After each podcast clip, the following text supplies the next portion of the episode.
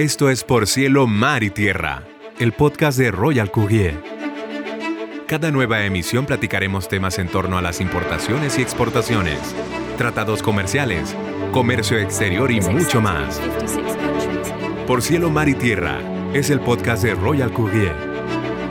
Bienvenidos. Hola, hola, bienvenidos de nuevo. Mi nombre es Reina Lerma y esto es Por Cielo, Mar y Tierra de Royal Courier. Hoy muy emocionados de estar con ustedes de nuevo y les traemos un tema súper interesante. ¿Qué es lo que está pasando ahorita del otro lado del mundo y cómo nos va a afectar? Estamos hablando de los, el cierre de los puertos en China y su efecto en el resto del mundo. Entonces, ¿en qué parte vamos de la saga? ¿En qué temporada del tema del COVID, Reina? ¿Qué está pasando en todo el mundo, no? Entonces, súper importante, eh, pues ponernos en perspectiva, ¿no? ¿Cómo estamos hoy día? ¿En qué va esa parte del otro lado del mundo?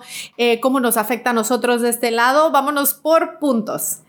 Eh, primero, ¿qué está sucediendo en China? Tenemos la situación del rebrote tenemos un nuevo rebrote, porque ya van varios, ¿no?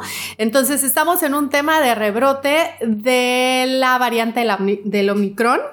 Em, ¿Y qué está pasando en China, no?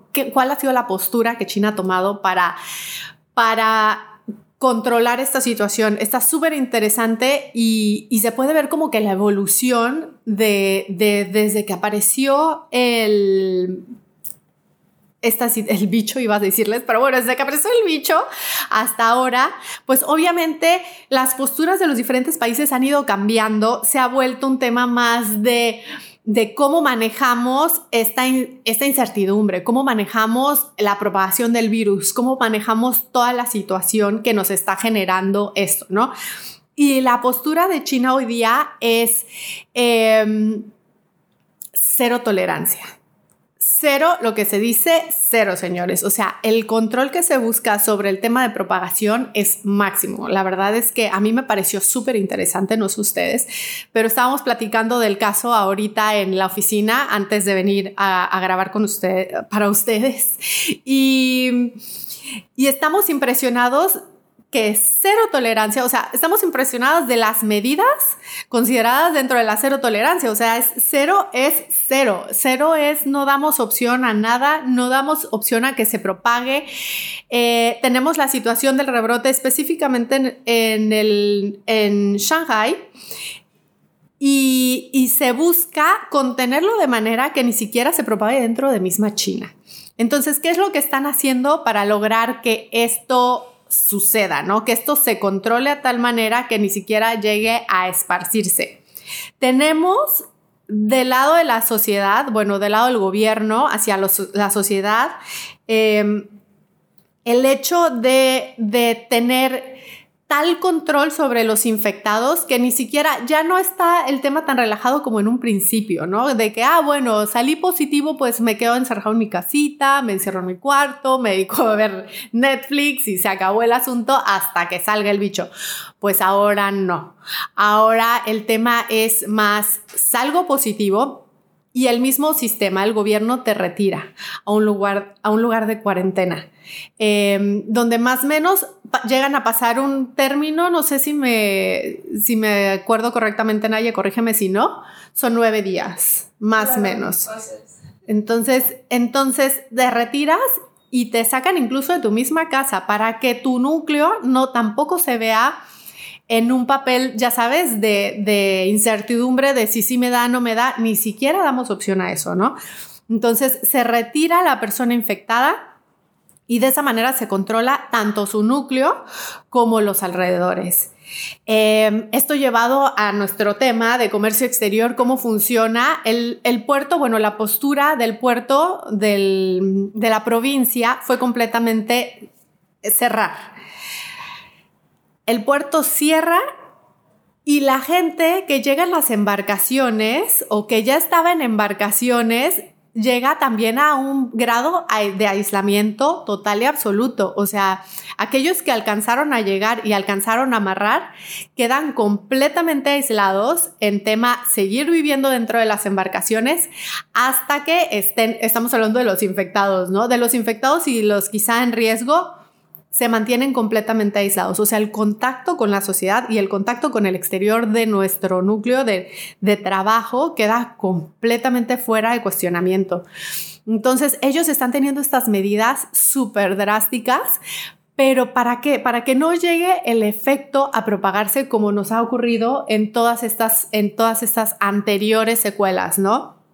Tanto en la primera, que obviamente era algo que no nos esperábamos, naturalmente se iba a terminar propagando por todo el mundo, pero en las segundas, el grado de control que estamos viendo y la postura de, las, de los diferentes países eh, ha, sido, ha ido modificando. Y en este caso, en el caso específico de China, eh, ha llegado a tal manejo que, que pues así, ¿no? O sea, ni siquiera hay una opción de contagio para que para que esta idea de, mantenerlo localizado, focalizado, no, no ponga el resto a la, sociedad, al resto de la sociedad y por ende al resto del mundo, ¿no?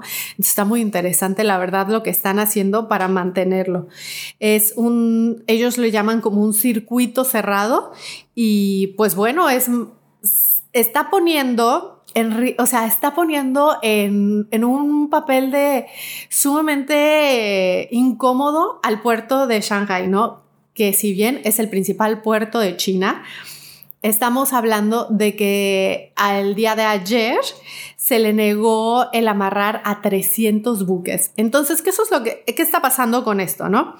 Eh, tenemos el cierre de este puerto tan importante a nivel país y a nivel mundial. Eh, están dejando fuera embarcaciones, pero bueno, el tema de las embarcaciones las están resarciendo, las están enviando a puertos aledaños, ¿no? están específicamente enviándolos a los puertos de Ningbo, Qingdao y Tianjin. Entonces son esta carga, si bien sí la capacidad del puerto de Shanghai no es comparable con la de estos tres puertos aledaños, por lo menos están tratando de disolver el impacto para que efectivamente, o sea, evidentemente no va a haber manera de, de sufragar de sufragar el efecto por completo, pero sí va a haber eh, un grado de, de disolución entre entre cerrar todos los puertos como tuvimos en su momento China completamente cerrado, a bueno, una estrategia de que ahora cierro el puerto principal y sí pongo en, tela y media, en, un papel muy, muy incómodo a, mi puerto, a mi ciudad, pero con el fin de proteger. Eh, el efecto nos va a pegar de todas maneras, es muy importante considerarlo porque si bien ya estábamos viendo un tema anterior, si quieren irse a nuestros podcasts anteriores, allá podrán verlo, de tema de desabasto de insumos, bueno, vamos a ver que el efecto secundario de esto pudiera tener una repercusión muy similar a la que vivimos en un entonces, pero mucho más diluida, mucho más sutil. Em, no creo que vaya a ser, obviamente porque no cerró en su en el 100% el país, sino que cerró uno, pero esta vez lo cerró con mucha estrategia, ¿no? Entonces, bueno, tenemos que la carga, la carga de buques de Shanghai se va a diluir en estos tres puertos alternos y por eso vamos a tener demoras. Al final del día, pues todo, ¿cómo, cómo nos va a repercutir a nosotros en tema de demoras? Pero sí está muy interesante la estrategia que están generando, pues para que el impacto no sea tan duro como el que fue en un inicio, ¿no? Entonces ya, ya ahí le vamos agarrando la onda al bicho, ya ahí vamos eh, tratando de, de manejar las situaciones de mejor manera. Es algo que obviamente en un inicio no teníamos conocimiento nadie de que podía pasar todo esto, de que nos iba a tocar vivir una pandemia mundial o sea, si alguien nos hubiera leído la mano y nos hubiera dicho que en los astros estaba que, que, que íbamos a vivir este tema, seguramente no nos la creíamos, ¿no?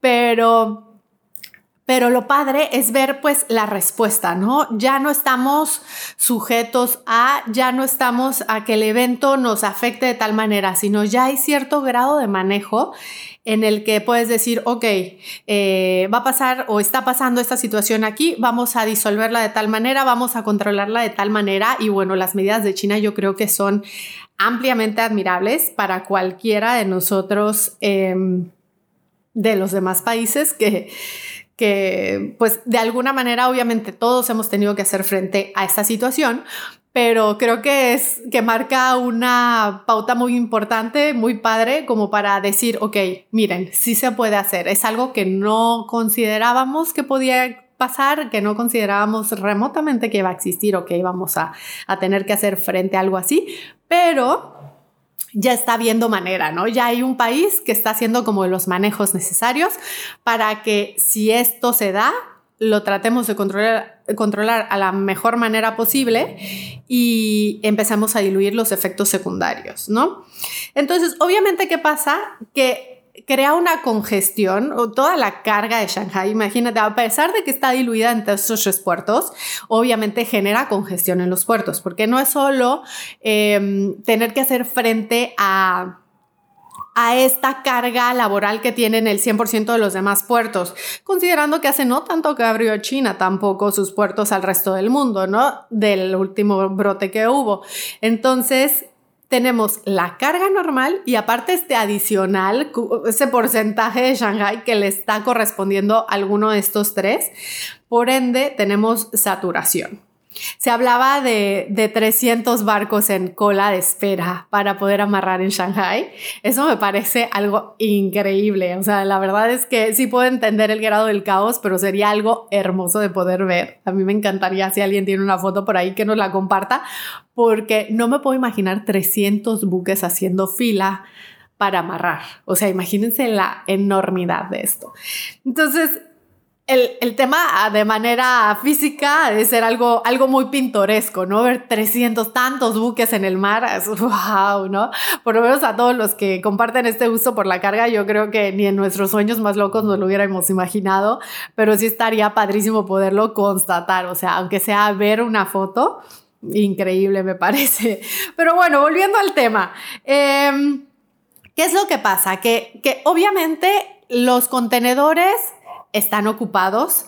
Tenemos una obvia reducción de la capacidad del transporte marítimo en este aspecto porque pues los buques están completos, los contenedores siguen cargados, hay fila de espera, sino ya de 300 unidades para un solo puerto.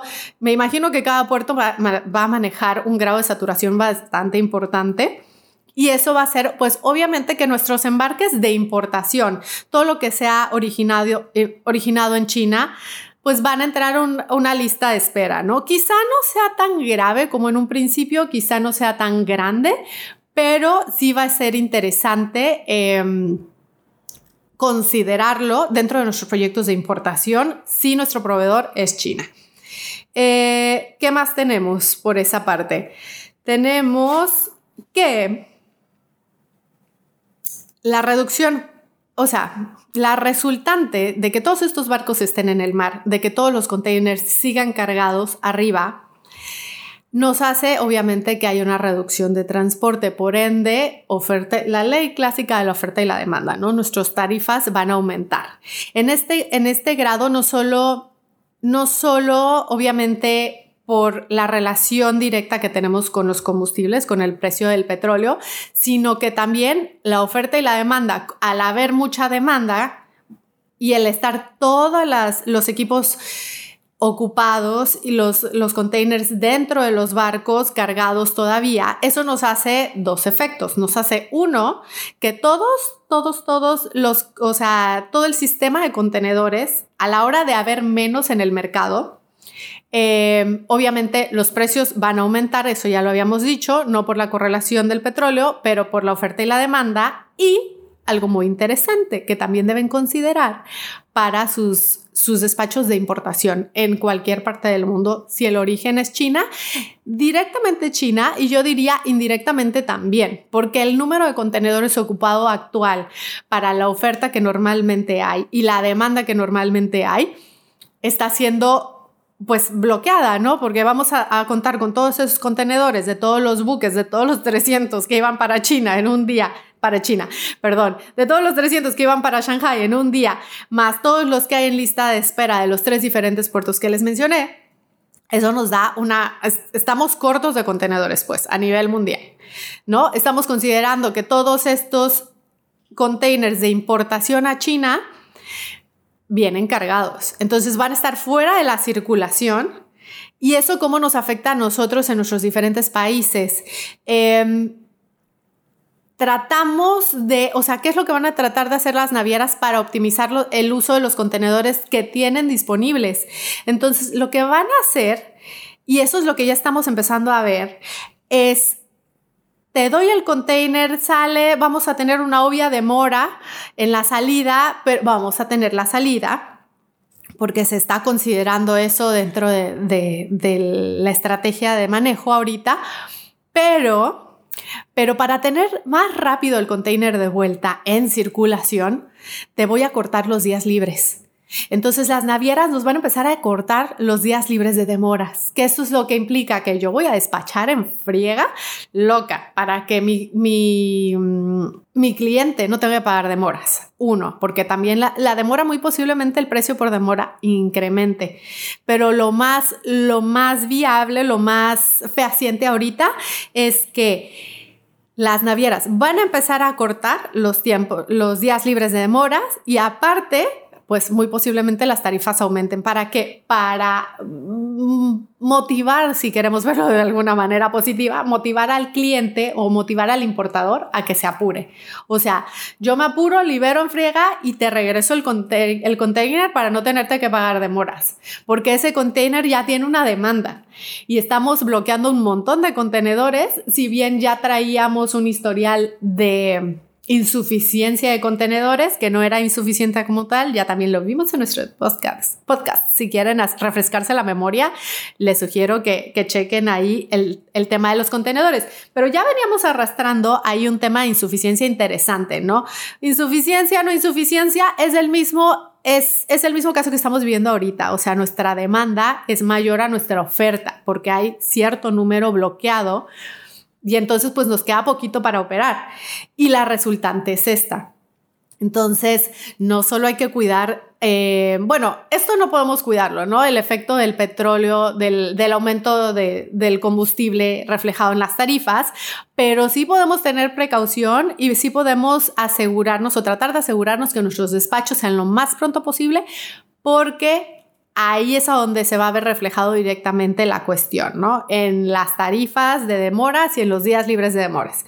Entonces, sugerencia, nosotros les, les sugerimos, les recomendamos que todas sus, sus operaciones actuales traten de, em, en el medio marítimo, en temas de transporte marítimo, traten de liberarla lo más pronto posible para lograr evitar este tipo de recargos y checar, porque checar muy bien, porque en los días libres de demora que todos tenemos por contrato, cierto número, eh, muy posiblemente se modifiquen. Entonces estaría súper feo si es que alguien de la naviera no les comenta, oye, ¿sabes qué? Se redujeron los, los, días libres de demora, que de repente te lleguen con tu, con tu cuenta, ¿no? Ay, fueron tantos días libres de demora y esta tarifa dices, uff.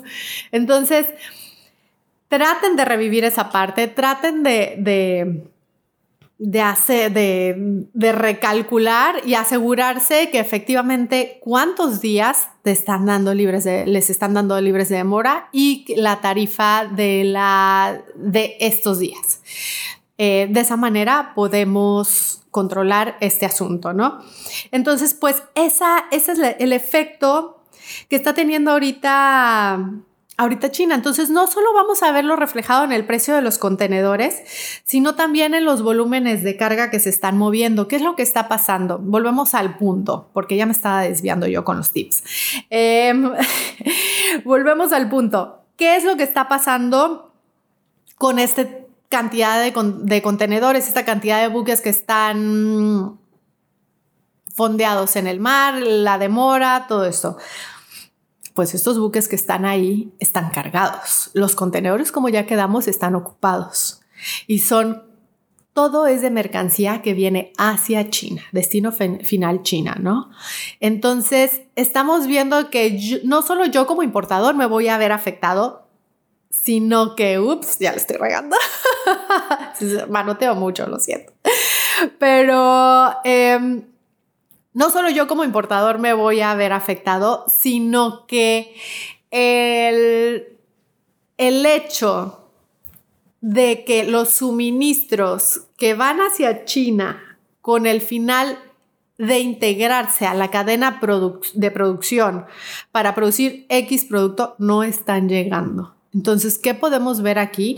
No es tan solo, o sea, no lo veamos solo desde la perspectiva de lo que sale de China, ¿no? Sino de que también no está ingresando a China cierto grado de suministros, un volumen muy interesante, muy muy considerable también por, por el número de contenedores, podemos irle tanteando.